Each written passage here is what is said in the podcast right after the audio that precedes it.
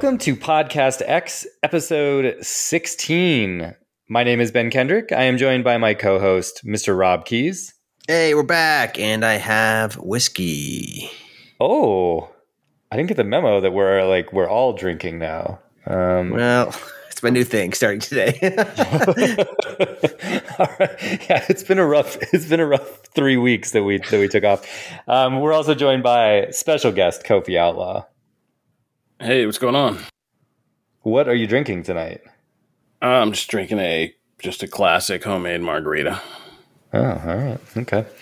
Well, uh, we want to thank our listeners for, you know, being patient while we took a few weeks off for some just kind of like mental health like days. And i mean some people may have seen us we don't want to bring the mood down too much but a good friend of rob and i um, that we work with passed away while while we were all away. So um, you know we had intended to come back last week and then that happened. And you know it's just it's been a pretty intense three weeks in our in our personal lives. So um, i've always been really kind of open and honest about my struggles with like anxiety and everything. And i I was struggling a bit with that a few weeks ago, and um, doing much better now. And you know, Rob and I are kind of on the other side of of obviously, you know, you, like I don't know what to say about it, but like losing our friend, like we're we're kind of on the other side of that now and, and starting to heal and move forward. So um, we're back and we want to kind of get back into a groove and you know we enjoy talking to each other we enjoy having you guys listen we enjoy interacting with you guys so thank you for letting us take that time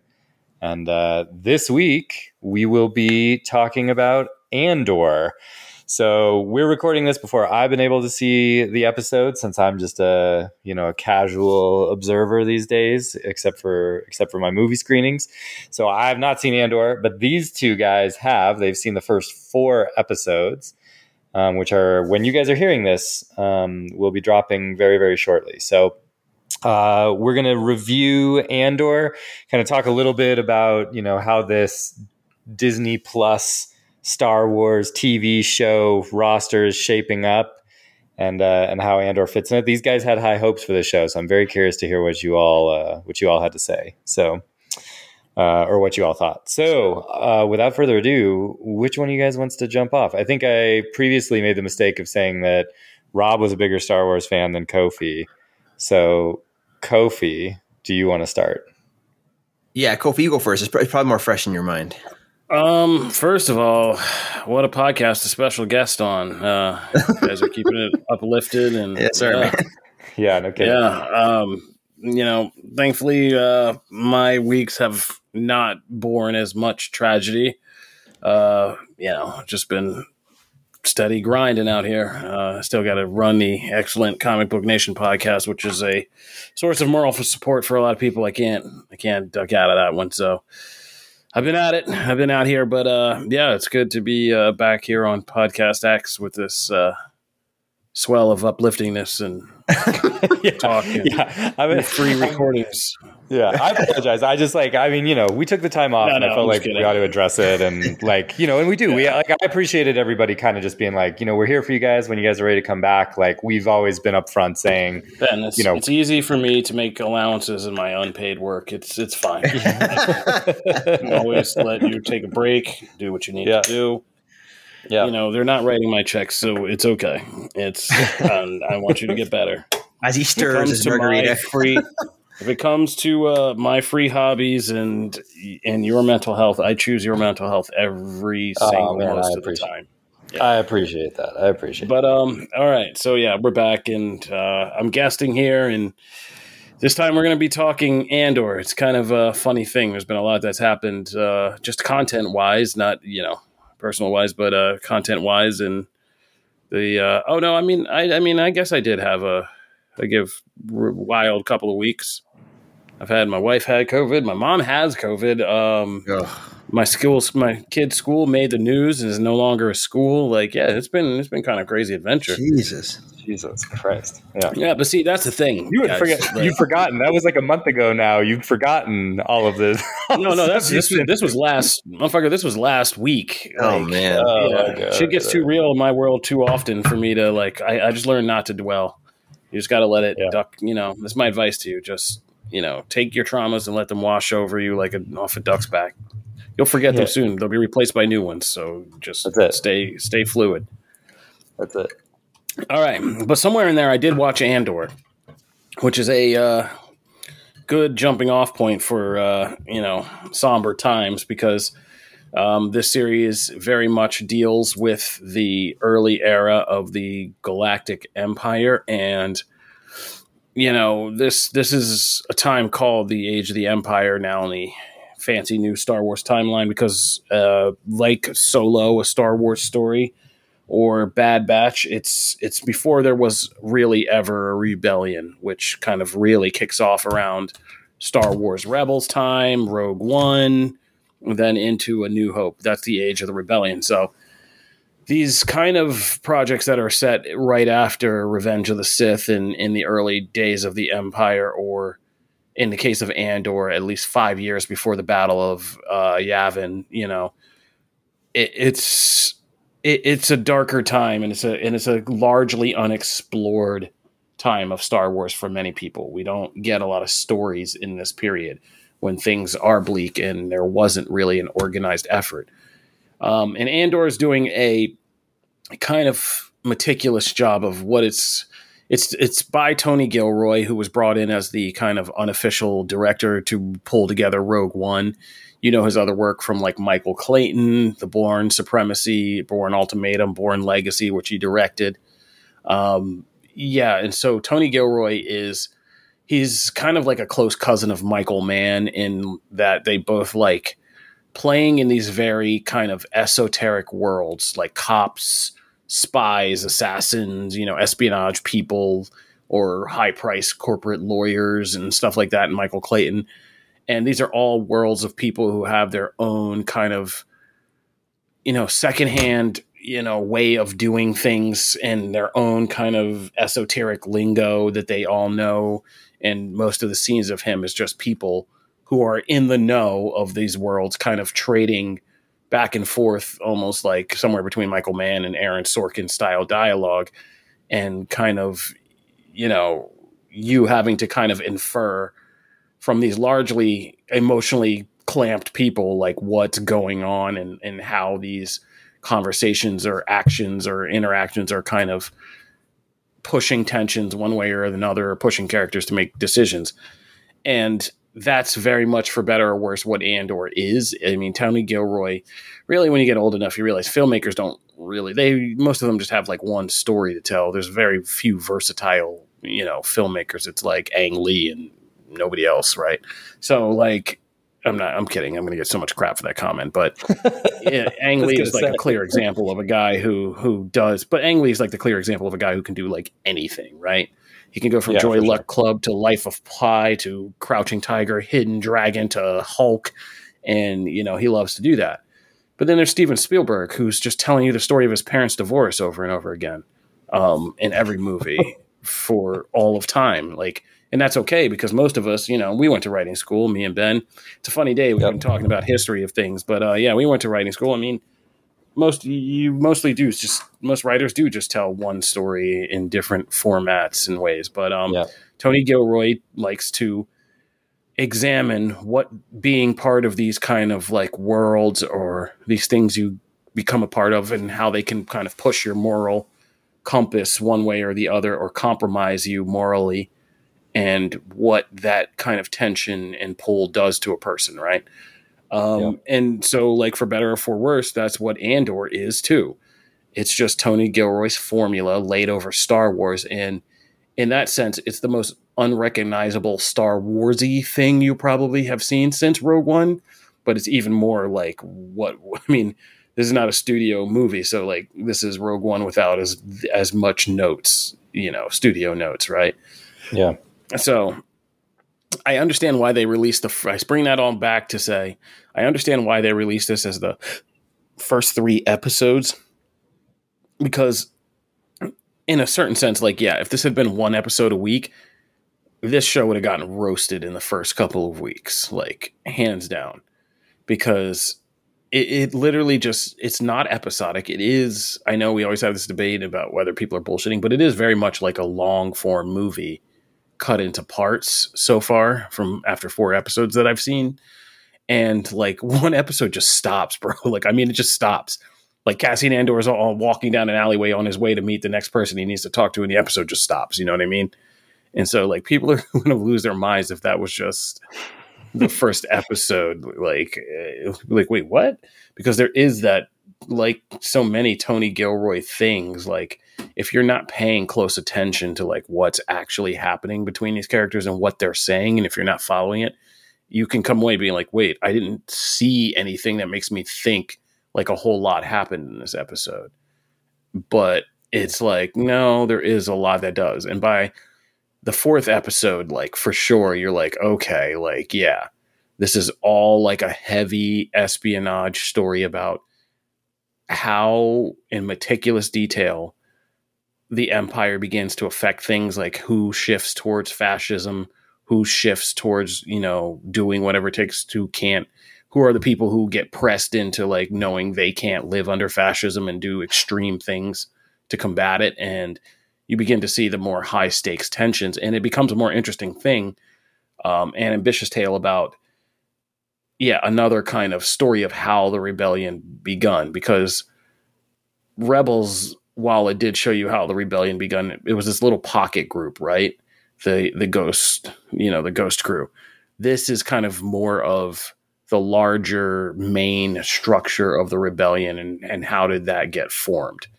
Like, how did people like Mon Mothma and other people who were in the heart of the empire and did have these positions of like privilege and power and could have wrote it out and been part of it? Like, why did they start, you know, risking it to to form what would become the Galactic Rebellion?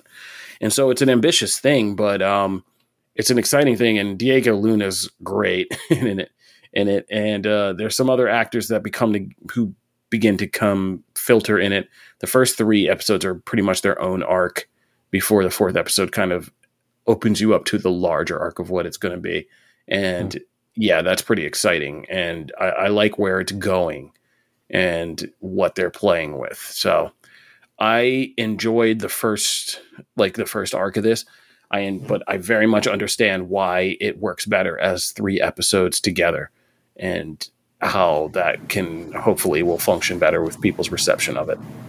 Yeah, I wonder if, uh, in hindsight, if like it would have been better if something like like Obi Wan had been released in like three episodes to get you past those first like that you know kind of second rough episode and stuff too. I, I know you're talking about something different. I obviously haven't seen this yet, but um, like I I I'm kind of curious about that. There was that news while we were away too that you know Netflix was maybe considering doing, you know, like uh, more episodic releases and stuff. And like it's interesting seeing these different streaming services start to like toy with that formula to their advantage. But yeah, to manipulate the subscribers, prevent them yeah. from canceling for three months at a time. Uh, Kofi makes a good point on the episodes. I do not understand why, and, and we should also say they've already confirmed a season two. Both seasons are 12 episodes each, and they run, eh, correct me if I'm wrong, Kofi, but they're like 35 to 45 minutes each usually so far.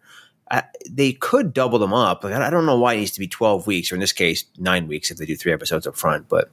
Um, the pacing of this show, it's like there's a lot of chess pieces moving, um, and I find it very. Gripping. Oh, I'm muted. Sorry, oh, I was saying yes. You were you were right. They're about 35 minutes, and then I was saying, and I was going in about yeah. We know why they're doing it this way. Like yeah, you course, said, subscriber. It's the new game is for streaming is because I have to follow all this crap.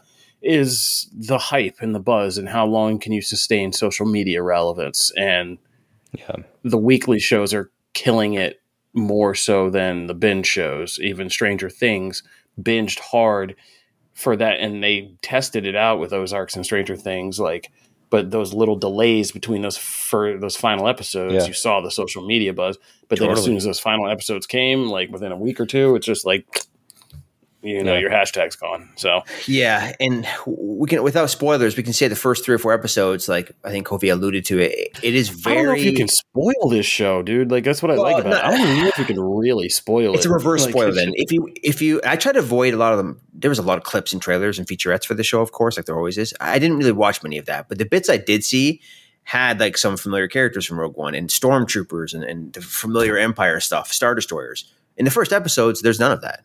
There's no member berries at all. And I love that because even Rogue One forced a lot of that in. And you saw the marketing materials, they had one new Rebel fighter and one new Imperial fighter because you got to sell that new Lego set for each side. In this, there's none of that. It's dark, it's dirty, it's gritty. You just look at it, and it could be any cool high concept sci fi thriller. You wouldn't even know it's Star Wars if you didn't know who this character was on a world you never heard of before, right? It's not until you meet Mon Mothma through another character played by Stellan Skarsgård that that you realize that. So that's all to say. This is this is my kind of Star Wars, and you guys know like Rogue One is my favorite Disney era Star Wars. I love that it actually felt like a war. I love that it somehow introduced an all new ensemble, but made all those characters memorable. On top of having extras that that felt I felt that they mattered when they took an L in battle. Whereas you watch some of the saga films and there's endless CGI explosions and people dying everywhere, and I just don't care. It, I felt like that did a more effective job, and part of it is because it gives you it gives you that grounded level perspective at how it affects people, and that's what this is really about so far. It's like I should also say the from the opening shot, it looks like you're watching like a Blade Runner show, and then there, then you get to the, the the main sort of planet or location for the first couple episodes, and man, it's just shot so well. It's a whole different level of cinematography. To me, it's the first like it is the first premium or prestige live action programming Disney Plus has brought us outside of the National Geographic stuff. The rest of it is pulpy I always say six out of 10 or seven out of 10 content, Marvel and Star Wars combined. This shit actually can compete against the best of what we're seeing now on Amazon and HBO Max and Netflix. Finally. Um, and I, and I love that. But yeah, but back to the people part of it. This, this is sort of like a, a finally you get away from the lightsabers and the Jedi temples of Star Wars Rebels and all the colorful shit. This is like, you know, at the verge of a galactic scale war, how it affects regular people, how it affects everything, the economy to the lifestyle, the, the politics behind that, which is you can make your Game of Thrones comparisons there. Um, and what pushes these people or pushes the scale to bring people like that in, into such a conflict? Like, what does it take to start that? And that's what the first three or four episodes set up. Um, very much so to start that rebellion, you know, um, against such a, a, crazy, unheard of force, right? Um, but production wise, they use real locations for a lot of it, not all of it, but most of it. Uh, and you can tell. And there's flashbacks showing you Cassian's youth as well, which use like big, cool set pieces and stuff. Um, and, and, just visually, right off the bat, you'll see this in the first episode. Um, it's, it's, it's in stark contrast to what you see from Obi Wan Kenobi's like lighting issues and weird cinematography and the shitty sets to everything you see in Boba Fett, right? The costumes, the extras, the production design, everything. Uh, to even the goofy bits of Mandalorian and, and, all the member berries it relies on, and Luke Skywalker's weird CGI face. Like it, that stuff becomes laughable in comparison to what you're going to see in the first three three episodes of Andor, and that alone is a massive selling point. Um, so yeah, um, I think it took way too long for Lucasfilm and Disney Plus to get here in terms of quality, but they're here now, and I hope as they push further into like what we are more familiar with from the OG trilogy area era and, and the, the Rogue One stuff, and we see more familiar stuff, the stormtroopers, the star destroyers, and all the usual stuff. I hope it can maintain that um, character level look. Uh, because I should also say, like outside of like uh, you know Diego Luna and Stellan Skarsgård, this cast is. I think for the mainstream, mostly unfamiliar. We know Genevieve O'Reilly, of course, because she's played Mon Mothma before, so Star Wars fans will recognize that. But everyone else feels like just stage actors they found from around the world and it, they give them time to shine. Even characters that would otherwise be just throwaway characters, they get they get time and they feel real, and I, I love that so much. It just it's so refreshing to see that. So, oh, well, um, that's my one criticism with the show that makes me really? feel like it is that takes me out of it is this is the most British ass Star Wars show I've ever seen in my life. Like, well, yeah, the original Mexican trilogy, actors that are leads like, beyond Diego Luna as well. But yeah, yeah, yeah, yeah, no, there's some, there's, there's definitely some, yeah, but like virtually, and I'm not saying this as like a woke casting call. Uh, Adria, Adria Arjona, Arjona is, uh, yeah, she's in this. Um, you know, she's kind of like Cassian's weird quasi love interest or whatever. Uh, she was in Morbius most recently and True but Detective yeah, and, and Six Underground and all that. But um, yeah, but uh, no, but everybody in this is like a clear like UK theater trained actor for the most part. Oh like yeah, all the bit parts are just like either Scottish or like English, or Irish or, like, or British, hundred percent, Irish, yeah, British. Yeah. Like yeah, and it's just like, and I was like, man, there's a lot of UK accents in this now, and it didn't bother me. I was just was like, this is the most British Star Wars. At least for that one planet, anyways. We'll see what happens next. Yeah. but you're right. But I, I, dug it. I think it worked because they, you know, even how they dress them in their costumes, and like, man, it's I, I called this out a lot when watching Obi Wan, or especially Boba Fett. They're worse for it. When you watch the extras and they're overly clean, like made that day costumes, like spirit Halloween costumes, almost like you watch this and they're like grimy and dirty and they feel real. And you look at the extras in a shot, and I, I don't know why I focus on this so much, but you can see all the shit the hundred people are doing on set, and they're all doing something meaningful. They're fixing something. They're actually carrying something and struggling. They all have a purpose, not just standing there in pristine clothing, looking all weird all the time. And you know what I mean? They are. Again, it just feels so lived in, and that's that's it's it takes me back to like the classic Star Wars, and I think that's what this franchise really really needed because that's what we're seeing again from the other premium TV. But uh, one more point uh, on the. Um, I know Kofi delves into the Tony Gilroy part of it. Uh, he writes a bunch of the episodes, and his brother Dan Gilroy also writes a bunch of them. So the first three or four you're going to see are mostly them, but the other two writers who do three or four episodes, uh, Beau Willimon and Stephen Schiff, I, I want to call this out because they wrote House of Cards, uh, the, the the better seasons, but also to me one of the greatest shows ever made, The Americans. So that's the vibe you're getting. You're getting the Gilroy stuff plus the Americans. So it, it really much is that real person espionage stuff, which is awesome. And they have assembled such an amazing team. So I am here. I'm totally here for the Gilroy uh, Star Wars universe, and I hope they can keep doing more after this. So Ben, I'm very curious what you're going to think when this thing comes out tomorrow. Yeah, it, uh, I mean, it sounds like I mean, it sounds right up my alley. I like you think Rogue One is by far the best Disney era Star Wars film. Um, probably one of the best things that they have put out. Period. Uh, yeah. So far, so I uh, I'm I'm very excited to check it out. It's funny though because like I was out of the three of us, I think I was probably the least interested in this, just because I don't know if like Andor just wasn't a character that I got all that invested in in Rogue One, and I'm not sure why that is. I don't know if it's because you know there was sort of this like love story at the center of Rogue One, that was one of the things that was the probably the least interesting to me about that film. But so seeing him, that character just like didn't grab me as much as other characters that were part of that that production. So I'm excited to be able to go back and unpack his backstory more and kind of understand a bit better of how he got to where he was and and see. Oh, man, that's crazy.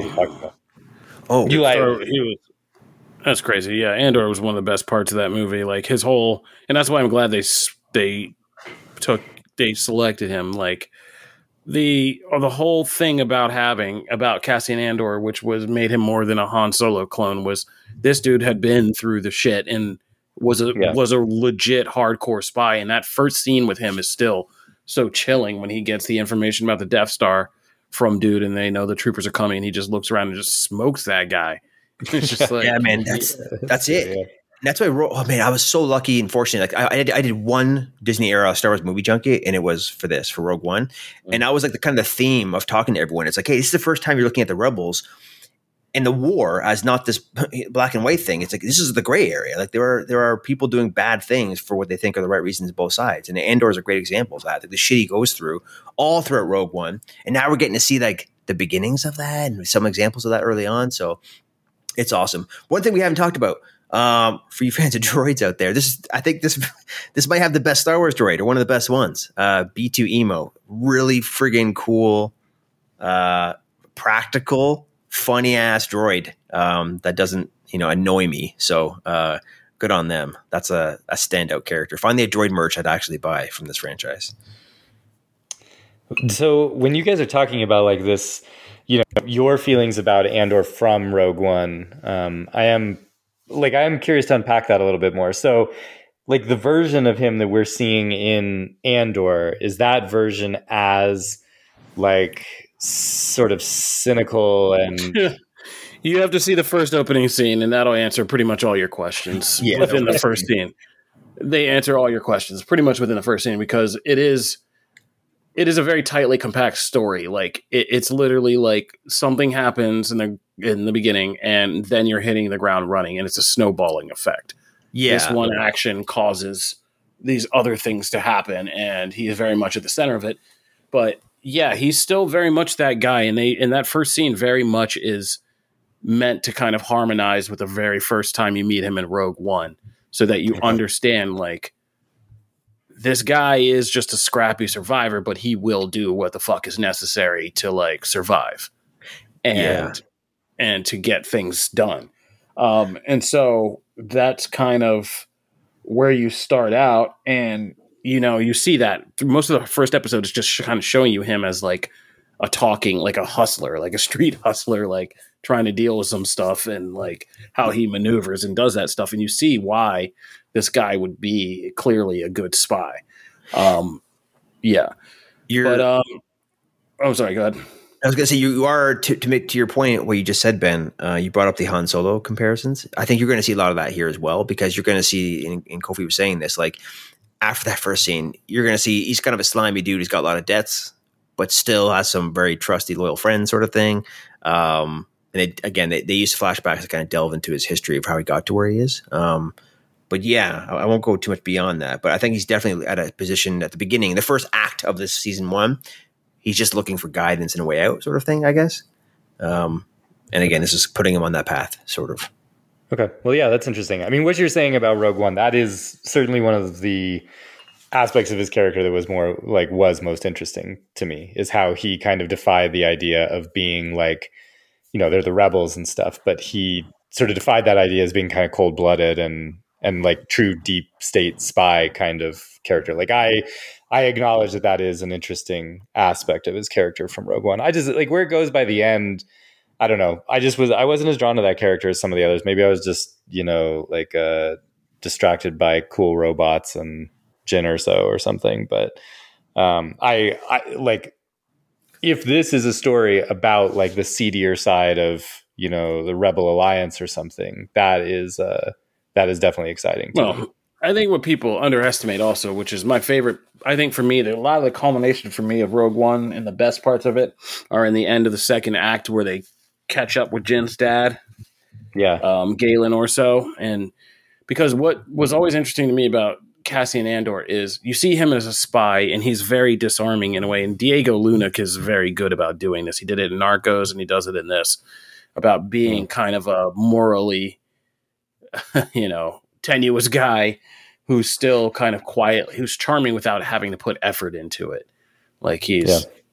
very funny and charming and stuff like that. But those are things a spy does, right? And like the thing about Rogue One is how he gets all these people together and gets Jyn Erso to kind of do what he wants, knowing the entire time he's supposed to smoke her like her dad. Like, Yeah, yeah. and that thing for him when he sets up on the ridge and doesn't kill him is like a big turning point for him as a character. But Yeah. before, because before that, you know, like yeah, this guy would have definitely taken the shot. So that was Yeah. what was kind of like really like we call it a love story, but it was what I like about lo- about Rogue One is uh, is I like the complicated love stories. Like I like the love stories that only end in like one kiss and not like a kiss like now we're gonna go home and do it and be happy ever after. It's like, well, we had a lot of connection, but we're gonna die now, so let's just you know we'll get one in Yeah. before that. Um, and so like yeah, because the, it was a complicated story. It wasn't just love like at first sight. Like he was For using sure, her and he was sure. gonna kill her dad.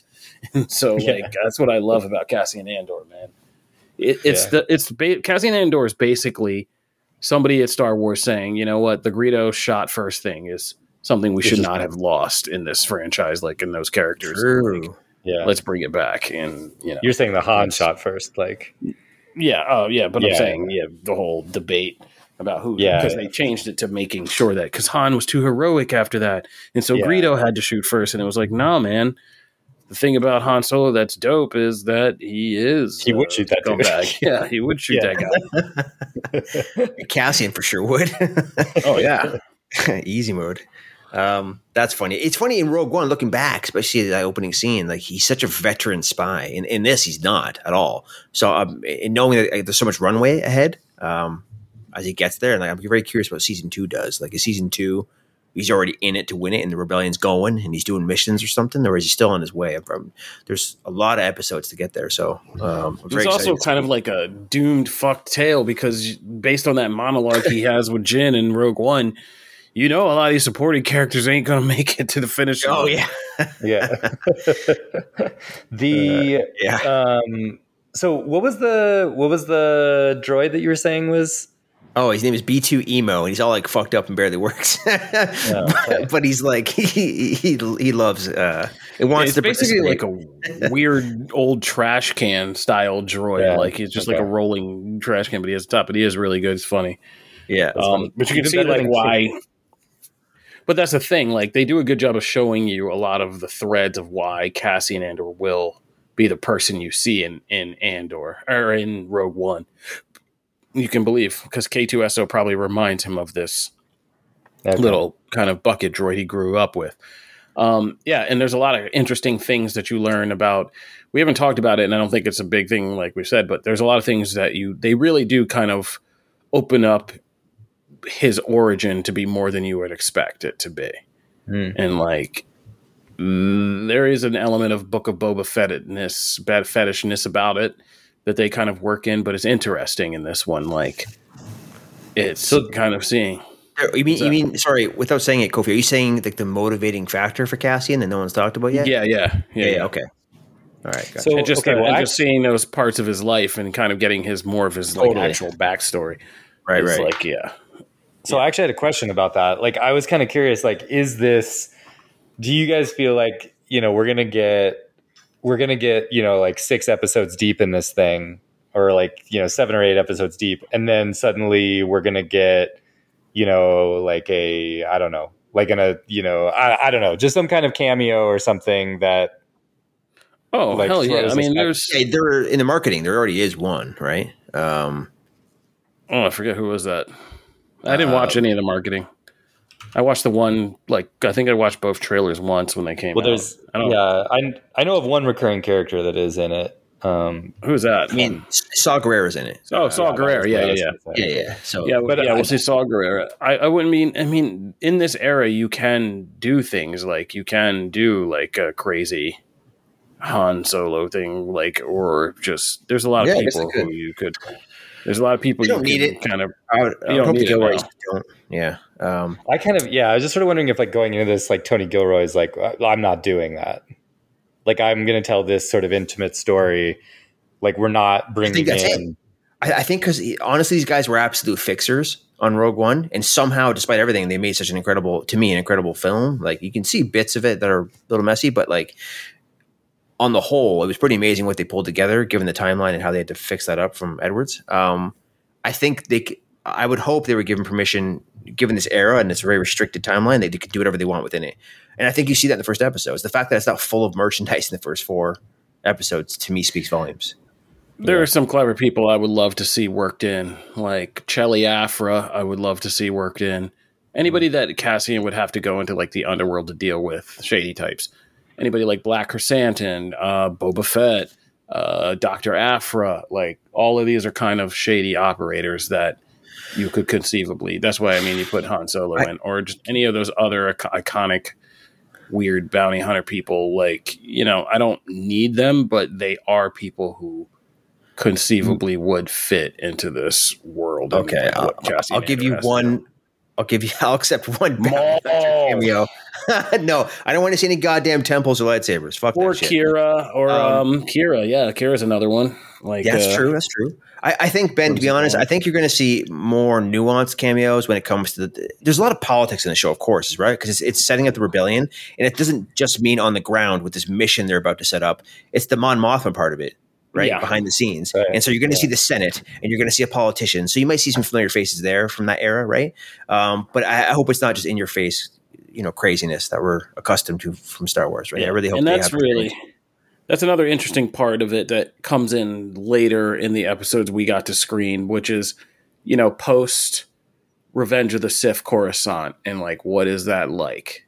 yeah. And There's a tease of it. It's pretty cool. yeah, and and they raise and they nail the interesting philosophical quandaries. Like, yeah, all these people are now sitting here still in this luxurious planet that has clearly now shifted under a you know the rule of an emperor. So it's all kind of uh yeah, it's pretty interesting. But yeah, I mean, in that side of the story, like Rob alludes to, there is room for some really well chosen cameos. Like, yeah, you don't need you can get through this without a lightsaber, you know what I mean?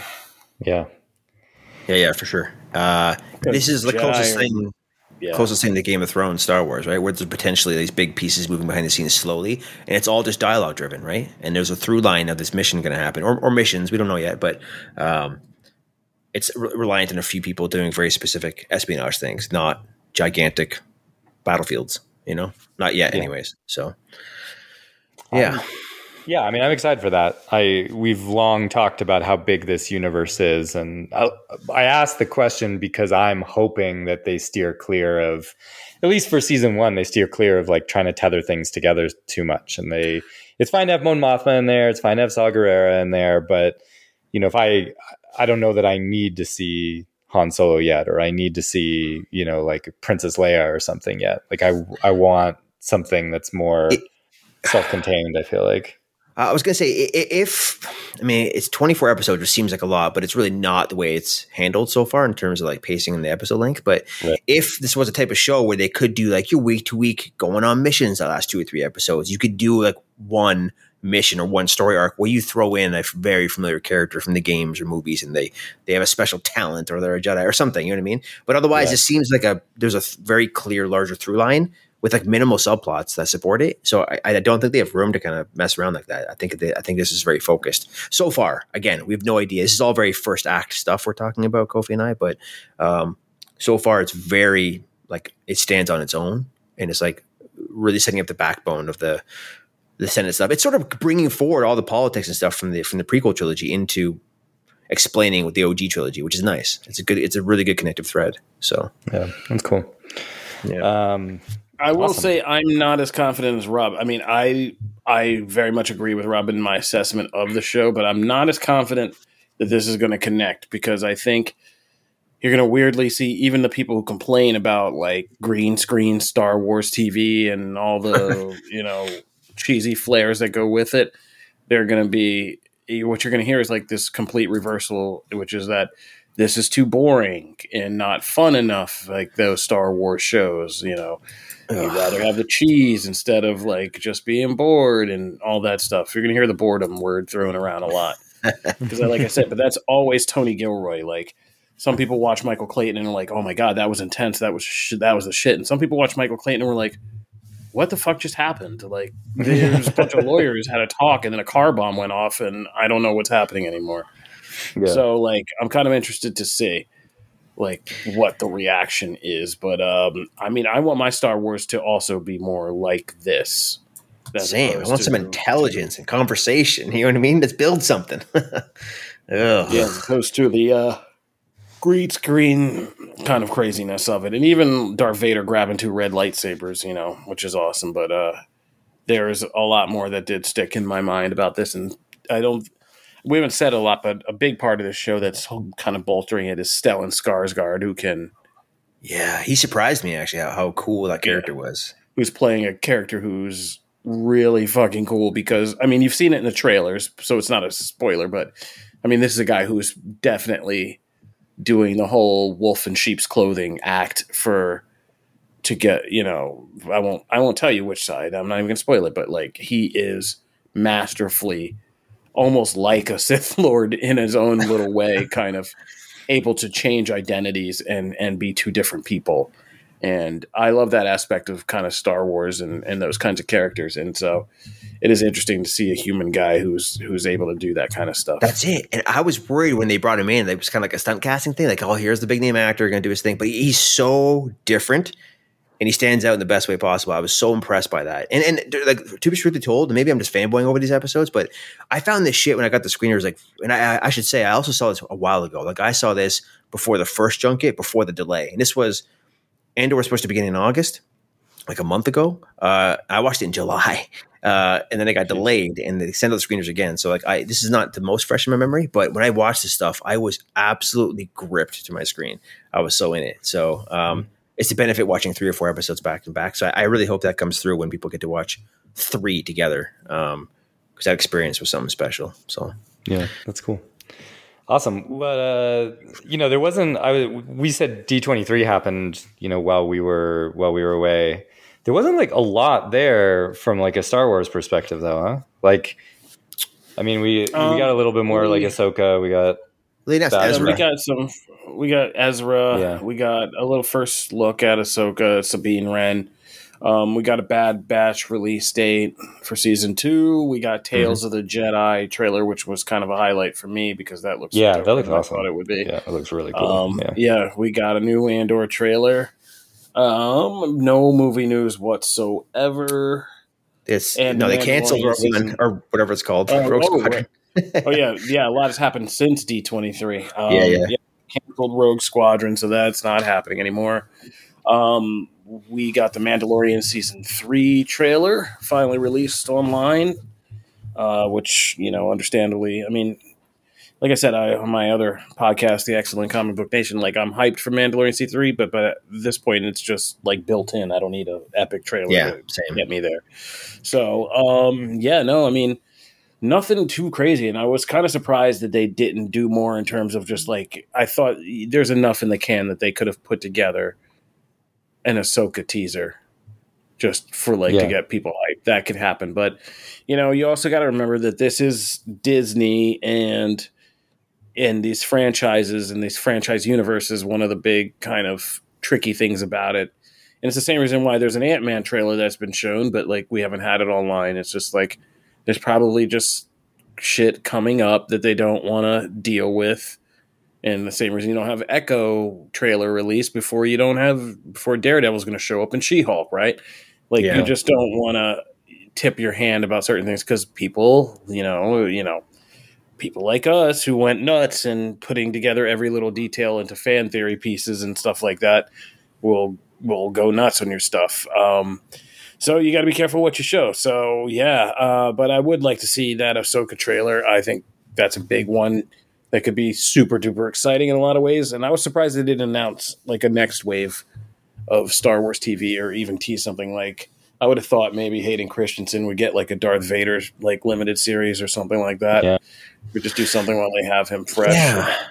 Like- Although at that Disney, whatever, whatever it was, that investors showcase like a year ago, they announced like ten or eleven shows at once. That's where they announced the Rogue Squadron thing with the Patty Jenkins live action commercial. But at that point, that's when they first announced like everything: Skeleton Crew, the Acolyte, and like a bunch of stuff we haven't even seen yet. So they they put out a, a messy or unclear roadmap for what could be like three or four years, maybe. And uh, I'll add one more tidbit. The Mandalorian season three was kind of delayed, right? It was supposed to come out end of the year, and now it's coming out February.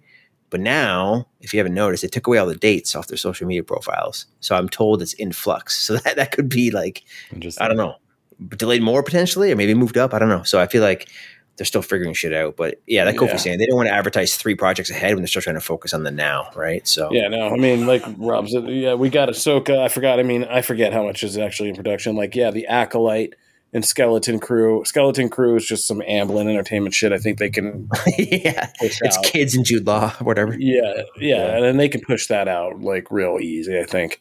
But um, yeah, the acolyte's a big one because that has to tie into the whole High Republic line that they're running and like all Yeah. that. So yeah, there's a lot of shit they got up in the air. But um, yeah, I mean D twenty three was okay, but it wasn't like the greatest showcase of anything. But um, No, it was very minimal in Star Wars. They did have some Marvel stuff though, right? They kind of uh, at least unveiled the roster for Thunderbolts, which was kind of one of the bigger things. yeah, that was their little pizzazz moment. It was like the Thunderbolts. And we're doing Thunderbolts. Yeah. yeah. Um, Which Hey guys, you want to see a bunch of people you've already seen together? remember all those guys that were awesome supporting characters in all those movies that you guys like? Now they're together. I'm actually happy the leader's back. That's probably the most exciting thing they did. Uh, yeah, that is cool. in the Incredible Hulk. Yeah. cool. Yeah, that was. Yeah, yeah, that was yeah. No, that's They that's just a big keep deal. pulling that movie more and more into MCU like spotlight on between She-Hulk Yeah. and this. Where's like- Liv Tyler? Well, what they're doing is they're systematically going around and fixing like every franchise. They realized they fixed Thor, and they're like, no, seriously. I mean, like now we're in a Hulk phase right now, like Yep. between She-Hulk and like everything they're setting up the leader and all that. Um, and Yeah. Abomination, wherever he ends up, and then we're gonna, and then we're like, okay, once we get this Hulk shit sorted out, we're gonna fucking fix the Iron Man side too. We're gonna get Iron Heart and Yeah. Armor Wars, and we're gonna Yeah. fix all that shit. Somehow we're gonna lure Jeff Bridges' ass back in here, and we're gonna do something like, and, and Justin, Yeah. Justin Hammer. Everyone's going to come back. Yeah. yeah, Justin Hammer. Yeah. They're gonna get everybody like fixed up on that side, and then we'll circle back around to like you know. you know the rest. I think that's everything. No, no, we'll have a yeah. Thor will be whatever the fuck that is now. Like you know, Thor. If they're gonna keep making Chris Hemsworth's poor daughter keep working for Marvel, I don't know. Um, then yeah, then Captain America will have a new Captain America. Um, yeah, we could get all our Hulk shit figured out and all our Iron Man shit figured out. Like, yeah, we'll be back at the beginning again, baby. yeah. The only thing they, they were waiting on is the Shang-Chi sequel. They have not talked about yeah, that yet. No, nobody knows nothing about that. Yeah. No, yeah. yeah. I have no idea what's happening with Shang-Chi. Um, yeah, man. But, uh, and, you know, oh, we also learned that uh, Ant Man 3 will be a direct kind of connective lead into the Kang Dynasty mm-hmm. which yeah. is interesting because Fantastic Four is a direct kind of lead into Secret Wars, I believe that was previously said. So yeah, they also said of, Secret Invasion and Armor Wars are connected directly as well. Mm, yeah, so that's going to be yeah, and we saw that in a trailer. Oh, the Secret Invasion trailer came out, and that looks dope. Talk about cool espionage shit. Yeah, there you yeah, go. Let's yeah, take a minute, minute for that. That looked really dope. I think people have been yeah. sleeping on Secret Invasion because we everybody kind of was like, eh, you know, like you know, everybody remembered the big Marvel Comics event. Everybody thought it'd be an epic movie and all that shit, and like then it's just a series with Nick Fury, and everybody's like, ah. But like, I mean, that trailer looks cool, man. fuck. Yeah, just like the whole thing with Rhodey. Like, how well do you know your security guard, or the kind of they took a page out of the what was that movie uh, Sherlock Holmes and Book of Shadows or Game of Shadows or whatever the fuck it was called. Yeah, with Moriarty. Yeah, um, yeah the restaurant scene. Uh, you know, yeah, where they just have all the scrolls turn into scrolls, which is still a great scene, man. That was a really yeah. fucking great scene. Yeah. Where uh, Irene Adler thinks she's safe, and then he's like, "Yeah, no, everybody in here works for me." I want to do that to somebody in my life. I, I bring that up because my goal is to do that. Oh, I just go. Oh, I just made some connection. That's a great idea. There you go, Nashville, uh, baby. One other thing that which we we we talked about being disappointed this didn't come out of Comic Con was um, they finally showcased and announced Werewolf by Night. It's all like black and white and very stylistic. So that's a a, a special that presentation. Shit out of people. Plus. It's been hilarious to see people try to be it's like, a weird like. Oh, oh yeah, like yeah. people are like, I have no. yeah, I've been about this whole like, time. I see from yeah. The Simpsons. I have no idea what's happening. Like, yeah, man thing. Like, you know, people on our side, we have some serious, like, hardcore Marvel fans on our side of comic book, and poor Adam Barnhardt nearly fucking fell out during D twenty three, just between seeing Daredevil shit and like finally he's been writing this kid has been hard at work on man thing theories for like years. He's never he's never given up, and uh, he got his validation. Um, yeah, he's uh, type of shit. But it looks weird, and I think there's more than meets the eye. There's certain scenes with like TVA people in there, so like you know, yeah. It's just gonna get yeah. it's gonna get kind of crazy. Yeah. And there's always been rumors that there could be, you know, Blade and Moon Knight will show up here and there. So who knows what that's gonna be? But I'm sure they'll fill it with cameos. Um, yeah. But you just alluded to the biggest thing. One of the biggest things is they officially finally announced Daredevil, Born Again. So finally getting his own show under the uh, MCU umbrella, with of course Vincent D'Onofrio is back as well as the Kingpin. So um, timed perfectly with his introduction in She Hulk. So. Uh, yeah yeah, that's exciting because like to me, Charlie Cox still like top two MCU castings of all time. So uh, very excited for that. So next to Jeremy Renner, is that? Yeah, that's it. um, Charlie Cox deserves. It. He's gonna be great. Um, he's amazing. Yeah, and then yeah, Thunderbolts, baby. Mm-hmm. Yeah, we're getting a Florence Pugh. She was off handling that. Don't worry, darling. She wasn't worried. She's got that Marvel money coming up. oh, why, That's why she's not. I know why she's strutting around holding a oh, fucking oh, yeah. cocktail. She's like, that Thunderbolts money. yeah, so she's got her Thunderbolts money. Um, but it was surprising. I didn't have any inkling that they were gonna throw Sebastian Stan in that shit. But that was that was cool. weird. Yeah, that was kind of weird. But they need um, something to do with him. I mean, Anthony Mackie's getting a movie. He needs a movie. He's probably like, yeah. Mackie. I just figured he was going to be in that. You know, as a supporting character for for uh, what's it called, New World Order. I thought he was just going to be. A, I just associate him with the cat movies, you know. So I figured he'd be a supporting character in that. But maybe he will. Still, who knows? But uh, uh, no you think the thunderbolts it's almost like their version of like the dark avengers the way they're setting it up but there's no there's no hawkeye i, I was hoping to see some uh find a way to get kate bishop in there somehow but not happening i Oh. guess She's not. No, uh, Taskmaster can work that enough bow. guys. that's true Yeah, Taskmaster can fuck up fuck up a bow. Like it's all good. that's true Man, yeah. I wonder if they're gonna do much with Taskmaster in that show of like kind of unpacking what they did to her in in in Black Widow. Oof. My favorite was just seeing because I was on the Thunderbolts article and when it happened, and the first thing that happened was Marvel took all these kind of like promo shots Right. of right, cast right. members. And those leaked, you know, obviously those leaked out Yeah, like in a course. second. So Yeah. We were you guys had those thinking? out. Yeah. Yeah, we had those, and so like I was writing it up naturally. You guys know how this game goes, and like I was working from the photo, and it was just one of those things. We have enough fucking people who move so fast in comic book. Shout out to everybody on comic book. Um, that somebody like actually was like, whoa, whoa, whoa, whoa, whoa, don't hit that button. And I was like, oh shit. And I was like, what? And they were like, okay, here's like the deal. This is a photo. It leaked. Like this is not. This may not be the full thing that we had, but I had just like put up this article. Luckily, I'm a pro at this, so I had word, worded it in a way that still somehow predicted that Florence Pugh would still be in this movie that she was not in a photo for. That's me. I do this. Um, hey well done but um, I had to get in there with the Taskmaster because I was like, "Holy shit!" Because the concept art, you know, dropped and it was like Taskmaster, and they announced it and did all that, and I was just like, "Well, I did not have that on my bingo card, so you know, Yeah. had to revise that part." But uh, yeah, because I was just like, "Wow, you guys really are just signing up for the hard tour. You really to go out, Marvel fans." Okay but uh, yeah, that's great. But no, I mean, but it's a good lineup. I had this discussion again on the excellent uh, comic book nation show as well. But it's a good mix of kind of like espionage people and special skill people, and of course a powerhouse. And it's very the- black the widow Other, heavy. half the rosters from that film oh yeah, uh, yeah. But yeah, because people love that dynamic, so they were like, you know, what we could do again. Part of that dynamic.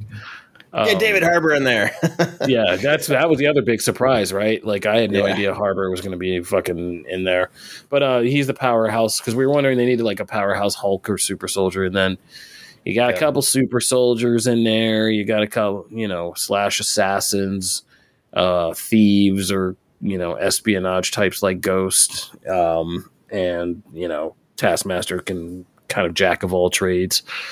It's a good little, So it's a good little team.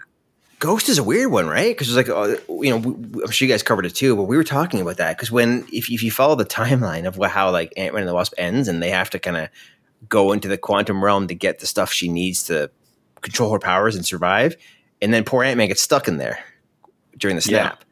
So like, Yeah. no one, how are they going to explain how she got her shit and survived those five years, and she's just here now? So I'm very curious if they're going to delve into the backstories of all the different. I'm, I can't I'm sure remember because there's I, fre- I feel like and don't quote me on this, but I feel like somewhere in the interviews or something like I think even Hannah John Kramer might have been like alluded to the fact that like you know she just has found some way to like stabilize her powers or control. them. Oh, maybe. I know. I know she said she's coming back, or she's Yeah, she can I, come I back. forget. There's yeah, been yeah. so much to absorb, but um, yeah, I can't remember. But I feel like they just kind of alluded to the fact that like, but definitely, I don't think cool they're gonna character dwell on that. like Yeah, yeah, yeah.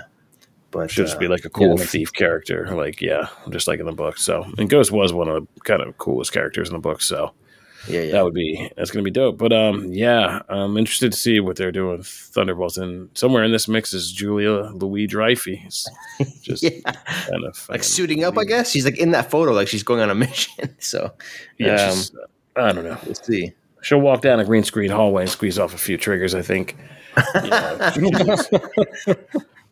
Yeah, yeah she JLD doesn't need to do much, right? Like she's she has what Seinfeld money. If you oh oh, if she doesn't even want to touch that, she's got that new Adventures of Christine money. Oh wait, we don't even want to touch Veep that money. It looks nice and dusty and official, so we'll just do that Veep money for a while. And Oh, like, be so yeah. good. So like, Yeah. yeah. she doesn't have to do nothing. She doesn't want to.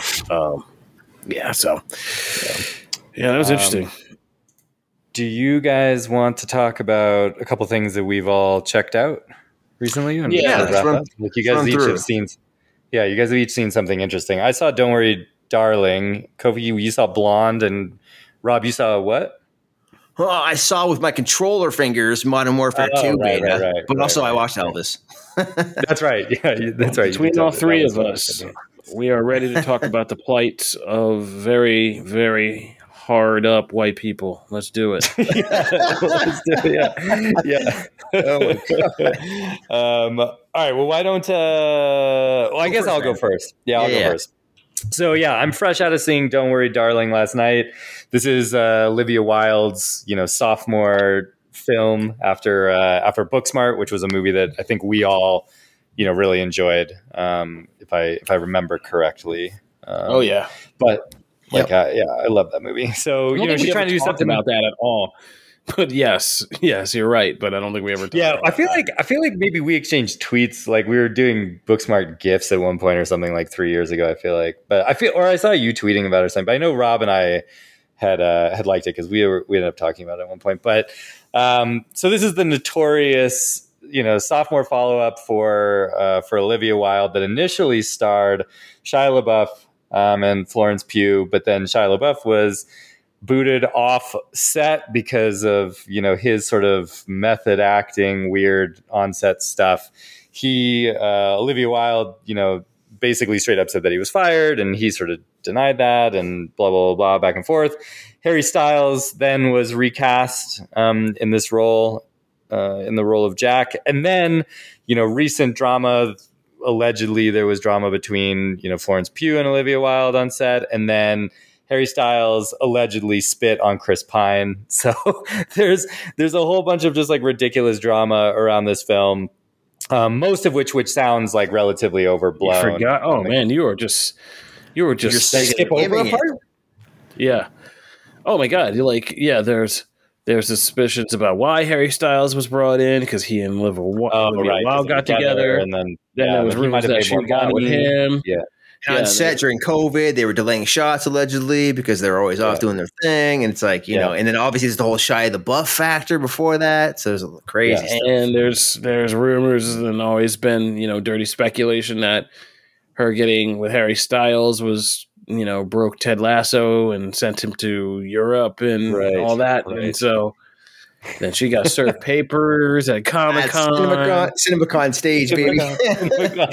That's right. Yo, bro, all I say is like all we've been saying is like everybody I talk to about this is yeah, yeah, I want to see this movie. I mean, at the end, I do want to see it, but uh, what I really want to fucking see is like five years from now, I want to see the FX docu series about making like the FX on Hulu docu series about making "Don't Worry, Don't Darling" because just be like Yeah. "Worry, Darling." like, I have a feeling. I have a feeling that like that more people might end up seeing that than they will. Um, Oh, that's what I'm saying. Like, I think it's definitely going to be great. Oh man, somebody get Yeah. the rights to that now. Like now, it's going to be great. It's Yeah, like so- everything. and you need a docu series. Don't try to make a movie. The final film itself, um, you know, there's a lot of different things that I could say about it, and I want to avoid spoilers because I do think that seeing the movie for all of its twists and turns um, is probably like the main joy of the film outside of Florence Pugh's performance. Like she's she's phenomenal in it as she is in a lot of the roles that you know she's been in, like Midsommar and everything. Um, she gives a great, great, great performance, and it's a real showcase for her. Um, and just kind of this like like her trying to kind of come to grips with like what's happening around her is is interesting. And there's some there's some interesting like cinematography and visual storytelling and audio cues and things that that you know are layered in in a way where you can tell that like Wilde was trying to do something dynamic and interesting with this film. Um, but I think by the end, a lot of people, especially like, you know, movie fans who've seen a lot of kind of like psychological thriller type, what's actually going on here type movies, like we'll kind of find by the end of this one that like what is actually going on is probably not as interesting as any of their theories were about it. And I think that is maybe one of the main problems with the movie is that there's kind of an opportunity where Wilde could have probably like revealed that earlier on in the film and kind of then gotten to explore a bit more of like what is actually happening and how that like what that means for the characters that exist in this in this world and stuff like that. Um, but instead, it's like that's it. What the final reveal is really held, you know, pretty pretty solid towards the end of the movie, and there's a lot that's thrown in kind of at the end about different characters and and their relationship to what's happening.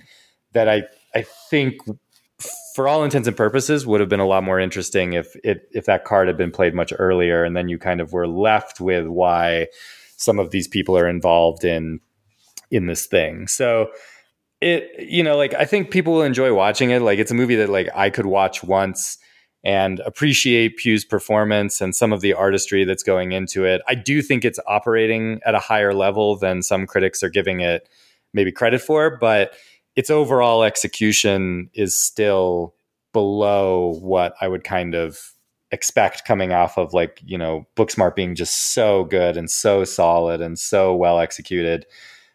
Like, I don't know. I, I, I want to be able to talk spoilers because I think like the spoilers are what like being able to talk spoilers and you know maybe we'll do that in a month or something like that if if one of you guys end up checking it out. Um it's like it is the problem is the central premise of the movie kind of. Like when that is revealed it just i don't know that it it can be taken as seriously as as Wilde is taking it. And and like i said i think if it had been revealed earlier then maybe it wouldn't feel like as big of a thing and you could have actually dealt with the characters and that would have been more interesting. But if you're holding all that back for this big reveal the big reveal is kind of just sort of weird and and not as uh, not as exciting or not as like unique as as I think a lot of people might be expecting. And at the end, it's just kind of a patchwork of like pastiches from kind of similar movies, I would say. Um, and she's like Wilde has made some comments on like what inspired the movie, and I think once you've seen the movie, it's like very clear what inspired it and like the idea behind it and why she would want to to kind of have this be something different than after having done Booksmart.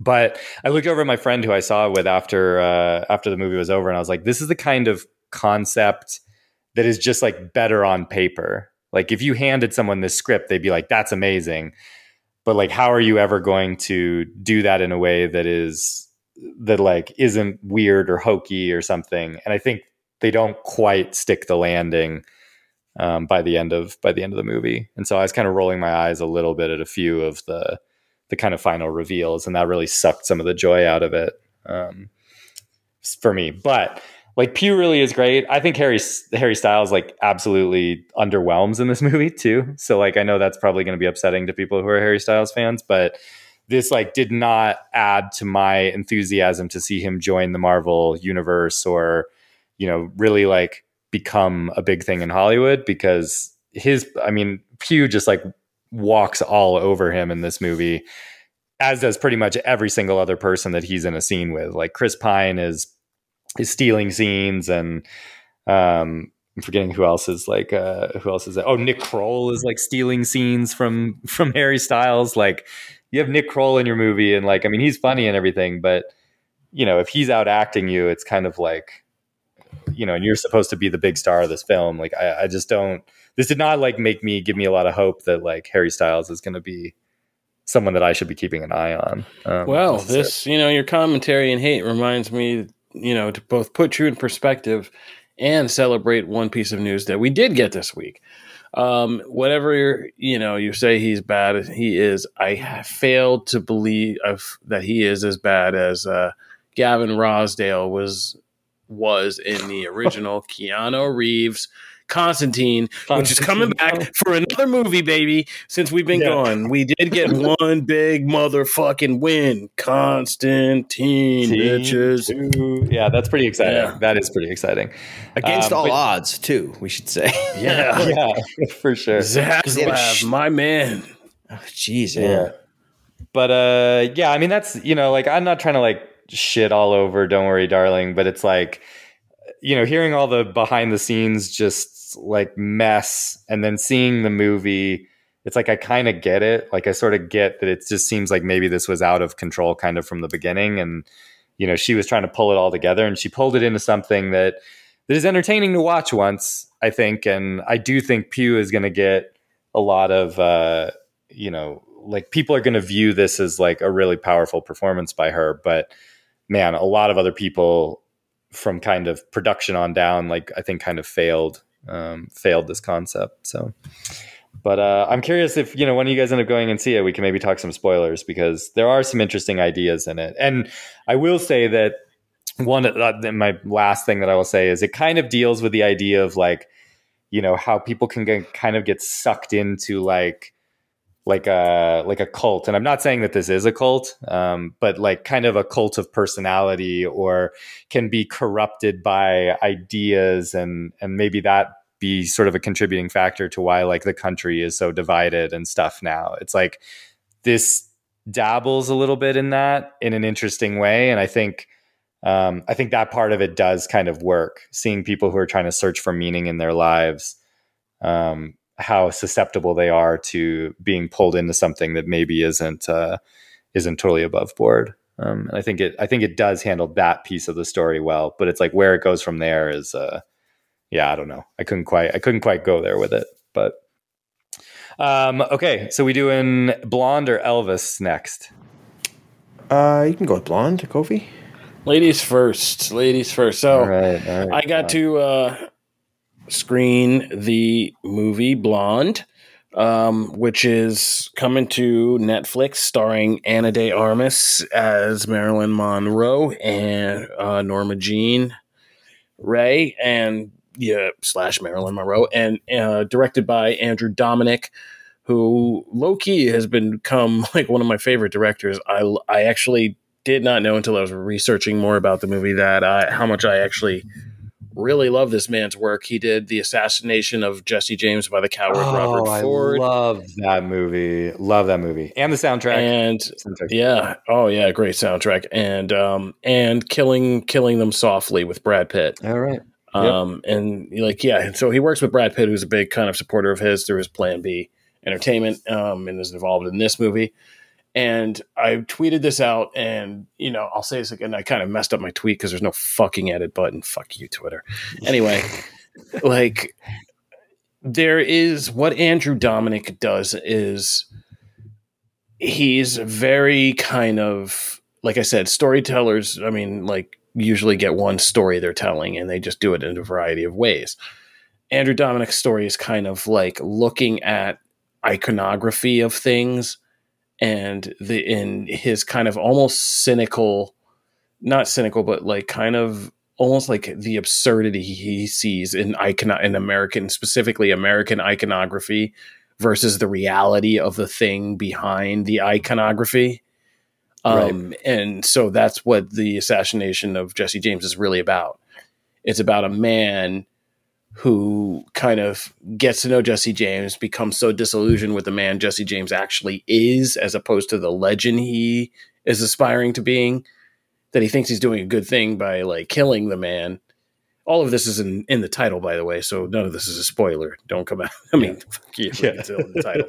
so, um, and then has to learn like the horrible curse of like what iconography, how powerful it is like even though he knows this man was like a shitty person like and like really fucked up because he yeah. was such an icon he has to live now the rest of his life in the shadow of killing this icon right and that's yeah. the story of that, that that tells over like three hours but um killing them softly is conversely like his a more political movie it's about kind of american capitalism and the american drive you know that we instill to like you got to get it by any means right like that hunger, that drive, and how fucked up that can make things, right? And you know, it's this thing that we celebrate as being the strength of America. And in a time where it's a kind of cynical look, it was the Obama eras, right? And so it was like there's a lot of that playing throughout the movie about when we're talking about hope and change and coming together. And that movie says, nah, fuck that. At the end of the day, America is a business, and that's literally a line in the last scene of that movie, which is one of my favorite scenes in the movie. Brad Pitt, like America's yeah. a fucking business. He plays this basically this middle management hitman who just goes around and collects and deals with the shit, right? That the bosses tell him to deal with. Yeah. um, and so he's just like, yeah, America's a fucking business, and that's what it is. And so like that's what that movie's about. It's about the icon like how we continuously in different ways different phases of politics and society try to pump up america thing but like at the end of the day it's this kind of cutthroat business. They're like you got to get yours before the other person does kind of kill or be killed thing. Um anyway that's a long preamble to say. I want people to understand what blonde is and i'm going to campaign for it because what I tweeted out is Andrew Dominik doesn't move in like kind of linear fashion, and Jesse James is a perfect thing. He does this kind of like he makes these kind of like weird dreamlike state almost kind of portraits of a person of of Jesse James of Marilyn Monroe where you kind of move through these kind of surrealist episodes of their lives in these different scenes but it, it, it's this very kind of heightened reality. I don't think he believes in a biopic because a biopic's a weird thing, right? By the nature of trying to tell like a biopic in a two hour movie, you're automatically creating an artificial shell of who this person was and what their life was, right? You're picking yeah. and choosing and shaving away the things. Andrew Dominik kind of kind of like dreamily meanders through like memories and moments of their life and and stuff like that to kind of create this portrait. And I mean, he takes nearly fucking three hours every time, so it's a lot of kind of meandering, but it's very interesting. And he's visually stunning and creative and plays with image and our familiar. And again, iconography, our familiarity with image And this movie fucks with your head in a lot of ways like that because Marilyn Monroe is such a public icon there's so many pictures and moments and things that she's done that even if you're not like a Marilyn Monroe fan, if you never watched one of her movies, you still know it's burned into your brain just because it's so embedded in American culture, right? Um, and what this movie does is kind of plays with and uses, and I don't mean this in a bad way, but Ana de Armas, who is this, you know, also actress who's exploding and kind of becoming a sex symbol and you know, is on the magazine covers everywhere, is on social media, you know. I think my like Instagram suggestions are like 50% Ana de Armas at this point. Like, you know what I mean? Like they're just she's her image is pumped everywhere. And so she and people got kind of like, you know, people got all upset because she is a Latin actress and like playing Marilyn Monroe. But they're smart because there is little things about her, like when her accent comes out or in like certain scenes and things like that. It, it's not Marilyn Monroe, but they're echoing. You know what I mean? Like right. what her experience was and who she was, and kind of you know, oh, that breathlessness, or like when she couldn't maintain the air of things. Um, and so it's very good like that and like visually stunning. And Ana de Armas is amazing in it, just like Florence Pugh. Uh, it's going to be a fucking bitch of an. I'm like, oh man, that's such a terrible word choice. I'm sorry. It's going to be a bastard of a of an Oscar race this year for best actress because like these ladies are really just killing it in some of these roles. And so, yeah, Ana de Armas really does a great job as Norma Jean and slash Marilyn Monroe. But um, it's a hard thing to describe. But like just from the opening sequence, which is all her as a child, and you know the ways that we visually that Dominik can plays with like reality and the visualization of her mother being mentally ill and seeing like an apartment on fire that only really she sees. And like you think that this apartment's on fire and then you realize oh no like this is just the mother being crazy and like the neighbors are looking and they're like what the hell? And there's nothing and like stuff like that.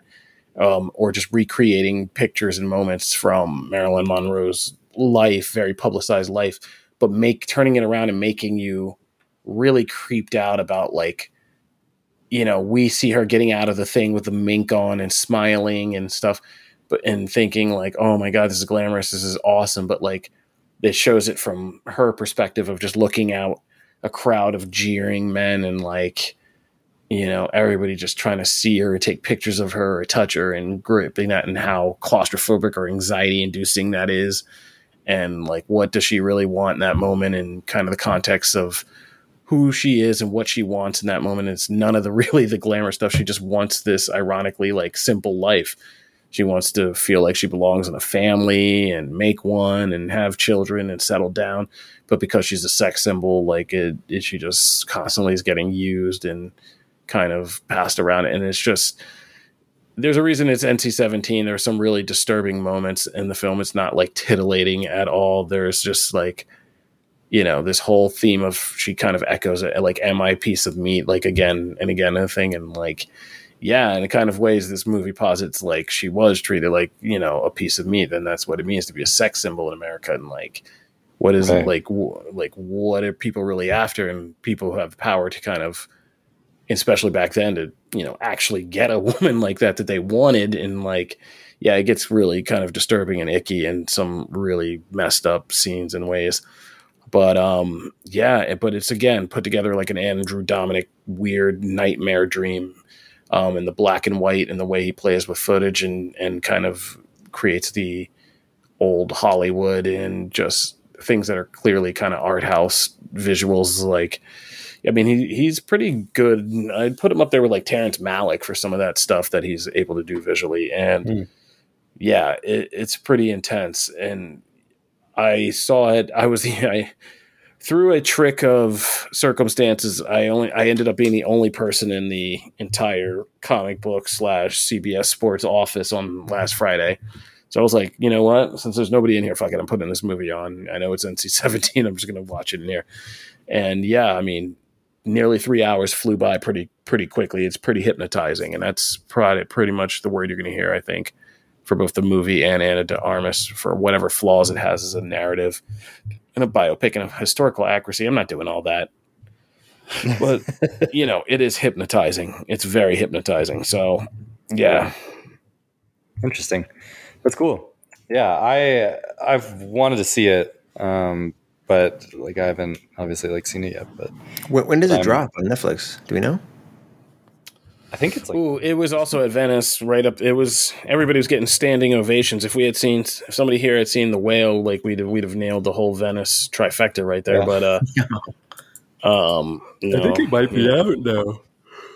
Let's Oh no, see. twenty eighth. It's the twenty eighth. 28th. Okay. So a week. Nice. Yeah, a week. That's my birthday. What a gift. It's so it's Yeah. in theaters. I think it's in theaters the sixteenth, and then it's like on Netflix the twenty eighth or something. Of course. Got to do the theater thing and get them awards, right? Yeah, Yeah. exactly. Oh yeah, and there's other people in it: Adrien Brody's, Arthur Miller, Bobby Cannavale's, Joe DiMaggio, and there's like yeah, there's a whole bunch of other people who kind of make appearances in it. I like that casting. That's funny. Yeah, no, everybody who's who's cast is really really good. Like yeah. Oh, I didn't even recognize some of these people in it, like Garret Dillahunt, Scoot McNairy's in it. Like, yeah, a bunch of people that he's worked with before. But uh, yeah, it's pretty, it's pretty crazy good. So, Yeah, cool. all right, Uh, Rob, what'd you see? Uh, yeah, I won't spend too much time on this because this is a bit of an older release. I, I finally saw yesterday, actually, Elvis, which is uh, available on HBO Max in the States now. Here it's on Crave in Canada. Uh, this came out in theaters like back in June or something. Uh, it made decent money. It's a Baz Luhrmann flick, and I actually quite like Baz's style. I think actually the three of us years ago talked about The Great Gatsby, uh, which I Yeah, really sure. enjoy. Super like visually stylistic and over the top, and that's you know that's his thing, right? It's Moulin Rouge. It's it's Romeo and Juliet. I like those films as well. This one, um, sadly, is maybe weaker than all of those. Um, it's too long, um, but as you'd expect from a Baz Luhrmann film, right off the get go, it's like your super slick and stylish cinematography, your baller hit music, right? You got the animated title, title screens looped into that. Um, all the set pieces are just like extravagant and massive and epic, right? Uh, and then you have Tom Hanks, uh, who I normally love, but in this film, if you haven't seen it, he does his best like penguin impression. Um, this weird like Dutch accent which does not work. He wears like a fat suit and, and nose and face prosthetics. It is absurd. It's laughable. It's goofy. It does not work. And I feel like Hanks is one of those guys that gets away with anything because he's just got the talent and charm. You can pull it off, especially a character like this who's like, um, he's playing the colonel who's like Elvis's uh, manager who, you know, uh, took advantage of him and pushed him to the limit, so to speak, uh, but also was served as a father figure of sorts throughout his youth. Um, and it's so weird to see him and Austin Butler as like the two title actors because Austin Butler does an amazing job. Um, this is the guy who was in the Shannara Chronicles, is now playing Elvis of all people, and does an amazing job. He nails like Elvis as a teen when he's discovered to when he's 30s, trying to like get back out there. and they do such a great job with the makeup and everything. There's actually a lot of that. Kofi, you were just talking about someone like the amazing supporting cast of, of Blonde and how, how, you they almost get lost in the roles. I, I, didn't even realize until I was looking it up that David Wenham, who, who I you know the only good part of Iron Fist, but my favorite one of my favorite parts of the Lord of the Rings trilogy plays Hank Snow, another famous musician that, that Elvis toured with. I, I didn't even realize it was him. It was so different, um, and and that speaks to almost the entire cast except for the big star Tom Hanks. Um, so that really, really, really brought it. But look, I'll say this and then we can move on. But this movie is, is still watchable. It's a great streaming release. I, I would never recommend seeing in theaters. It's, it's just too long. Um, but the music bits are amazing. But what, what I loved most about it is it does show the best parts of Elvis being a rock star, like a rock star to the core, and not just because of his unique ability to perform and steal your heart with his crazy moves on stage, doing his famous wiggle, um, but because he was a rebel, like the the stuff he did, all the headlines he caused, and the political controversy, but what he was doing, and the way he captured the hearts of young women everywhere, like that part they really kind of nail, but they do so knowingly and willingly skipping over all the sketchy shit of all the underage girls and when he first met Priscilla when he was 24 and she was 14 like there's some stuff you can't skip I think in a biopic. Uh, mm. although if they did delve into that maybe this wouldn't be a watchable film but you know so you have to go in knowing that and I'm not an Elvis fan. I don't know that much about him other than the big things everyone knows nah, but they don't want to get that door open. No I know entire American rock and roll scene. If you go back and listen to any of those songs Totally. It is saying about 20 year olds a whole lot. Oh, oh my God. Yeah. And like they, they kind of hint what, he, you know, he's going on tour and getting into that. Then he's going to skip over it. Then they show like five minutes of him in the army when he meets Priscilla, who's like, you know, an army daughter at the space, you know, and, and they, they're just together. They just kind of skip over that whole era. Um, so it's weird because like if you know any any bit of that, it's weird. Um, but they also it's just the musical numbers are awesome and like there's some cool scenes with him meeting BB King and then doing music together and how he shows you like the inspiration behind his unique music and everything. Um, but uh, yeah, I, I, don't know. I, I, thought it was okay, but I, I, definitely not like what I would expect from Baz of the early aughts. You know what I mean? So. Um, but yeah, it's it's worth it's worth watching if you have a spare night and nothing else is on streaming. But uh, I'm, let's just say I'm glad I kind of skipped this one in theaters. It's not worth worth the extra dollar. So uh, yeah, it's one little extra thing I, I watched and I was trying to catch up because I was curious about if Austin Butler could actually pull off the King, and he does. So good on him. That's awesome. That's, that's a tough um, part. Okay, Call of Duty Modern Warfare 2 beta in 60 seconds. Go. Did you guys play this by the way? PS5? So I didn't. My dad was staying with us, and he was like, "Hold up, where my PS5 was." Okay. No, I don't have a PS5 yet. I've, I don't oh, have it yet. Oh wait, do you have a? Do you need a code? I get you a code for Xbox. No, no, I, I, know I don't have a PS5 or Xbox. Yeah, yeah, but this weekend, this week. Oh, you don't? I thought you had Xbox. No, no, I've. Uh, so I'm just still on PS4, man. I haven't made the jump yet. Oh, I see, I see, I see. Okay. Um, it might be on there though. I think it's on there too. But anyway, yeah, this thing uh still even though, you know, Activision and the whole franchise was acquired by uh, Xbox recently, it's still happening. Um, they still there's still an old deal PlayStation. You get some exclusives first. So the beta launched last weekend or this weekend uh, exclusively on PlayStation. It opens up in a few days for for Xbox and PC players. Um, for you Call of Duty players out there, for me, Modern Warfare 2019 is the best Call of Duty in years. It might even be the best ever, but certainly the best in a decade.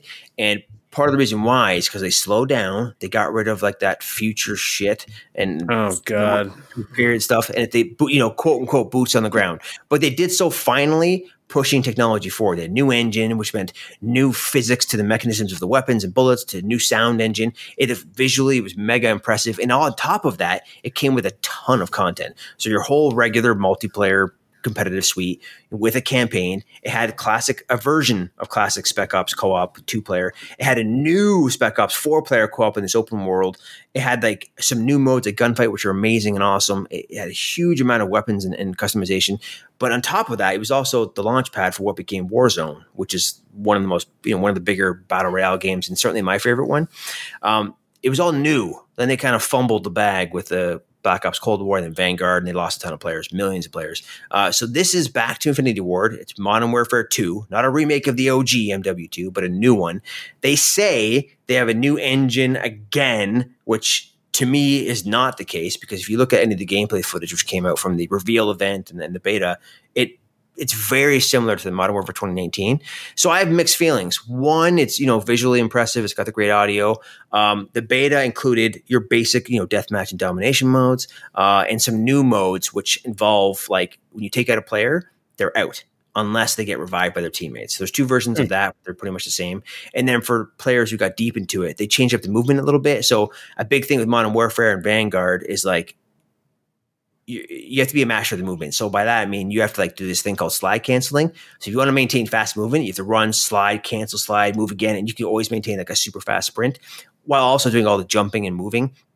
I actually hate that because to me, like I could you imagine it on a battlefield, people like doing baseball slides and then jumping. As, right. like, you yeah. know, it's ridiculous, right? I hate it. Yeah. Um, so they fixed the cancel slide stuff mostly. There's still still some exploits that got to work out with the bugs, but they double down on the jumping stuff so much so that they encourage jumping and dol- they literally have a maneuver called dolphin diving where you dive forward into a prone position with seemingly no penalty to your ability to aim your weapon or shoot or anything. So that's all very frustrating. Um, yeah. so so it, it, i couple that with another big caveat. This is because they're saying it's a new engine, they're saying this game, Modern Warfare 2, is the new sort of beginning or platform for the future. The next Call of Duty Warzone is coming out in November.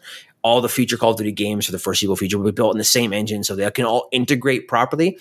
But, but by doing that, they're kind of throwing away the previous Warzone, which means all the people who've invested time unlocking stuff or putting in money to buy COD points, to buy skins and weapons camouflage, all this kind of stuff, they're just throwing it all away.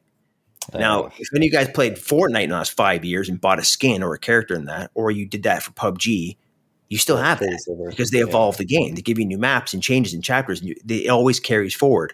Activision took all your money and said, "Ha, it's all burned now. You got to start again." So uh, the moral of my story is: do not invest any money in Activision's microtransactions and bundles because they're going to take it away from you. So that's very frustrating. It's I'm I'm I get very angry about anti-consumer big corporate actions like this. Uh, because again, the competitors like Apex Legends, Fortnite, PUBG, you still have your stuff if you ever invested. In this game, they took it all away within two years. So that's extremely frustrating. But um, it seems like a bit of a stripped down version of Modern Warfare. So uh, I'm going to give it a chance. I think this is the best developer they have in Call of Duty. But uh, I'm curious if you guys can jump into it this weekend. It launches again Friday, so uh, we can play yeah, that. I'm definitely gonna comes yeah. out in full. Are you so you're going to be using uh like you're gonna are you gonna be playing on PC this weekend or are you gonna play on PS5? Well, still? the good news is I think it's fully crossplay again. So so you okay. can play on controller or mouse and keyboard on any three any of the three platforms and we can all play together. But because of the beta was on PS5, I did play on PS5. Um yeah. although I have to admit, like ever since PS4, I've kind of abandoned controllers. And so I'm really bad at like movement and stuff on the controller now. I've like become so ingrained to use a mouse and keyboard. I kind of yeah, suck, you know. so maybe you can beat funny. me now. Um, yeah, hey, that's the only way that I would be able to beat you. well, I think Kofi, I suspect, is a bit of a demon on the controller because he plays Apex. So um, yeah, that's we'll true. See. That's a good point. Anyway, um, that's yeah, gaming. Yeah, maybe we can uh, maybe we can play a little bit this weekend. no, man, I'm yeah, I man, I'm good at Apex. I'm good at these fucking tablet games. I've been destroying people in these tablet games. These controllers are slowing me down. You need a touchpad action? Yeah. yeah. Oh yeah. Oh man. Now I know why you PC people are always getting the edge. and mouse click, baby. Yeah, that's funny. Um, all right, well, yeah, that'll do it for this week's podcast X. Um, we will be back next week, but in the meantime, um, you can follow me at Ben Kendrick. That's B E N K E N D R I C K um, on Twitter. You can check out what I'm doing over at Rise at seven, Mr. Rob Keyes. Yeah, you can follow me on Twitter at Rob underscore Keyes is K E Y E S. And I've not been streaming for a couple of weeks because of all the stuff we talked about up front, but I am on uh, Twitch and Instagram at FailCube some special guest Kofi Outlaw. Um, I'm at Kofi Outlaw on the socials at Comic Book. If you want to follow the work at Comic Book Nation, if you want to jump from this excellent show to another excellent show, Um, you can get Comic Book Nation. We also have a YouTube page for Comic Book Nation, which is YouTube Comic Book Nation, where we do videos of our shows and theories and reactions and all that good stuff. Plus, you can also. Uh, oh my god, I'm tired. I've I've promoted everything. We're on your podcast platforms. We're on your streaming platforms. Um, Comic Book Nation at Kofi Outlaw Podcast X. Fuck with me, I guess. That's my that's my end. I don't I don't know what else to say. That was such a great that was such a great outro. I'm just gonna I'm gonna end it there. We will see you guys next week.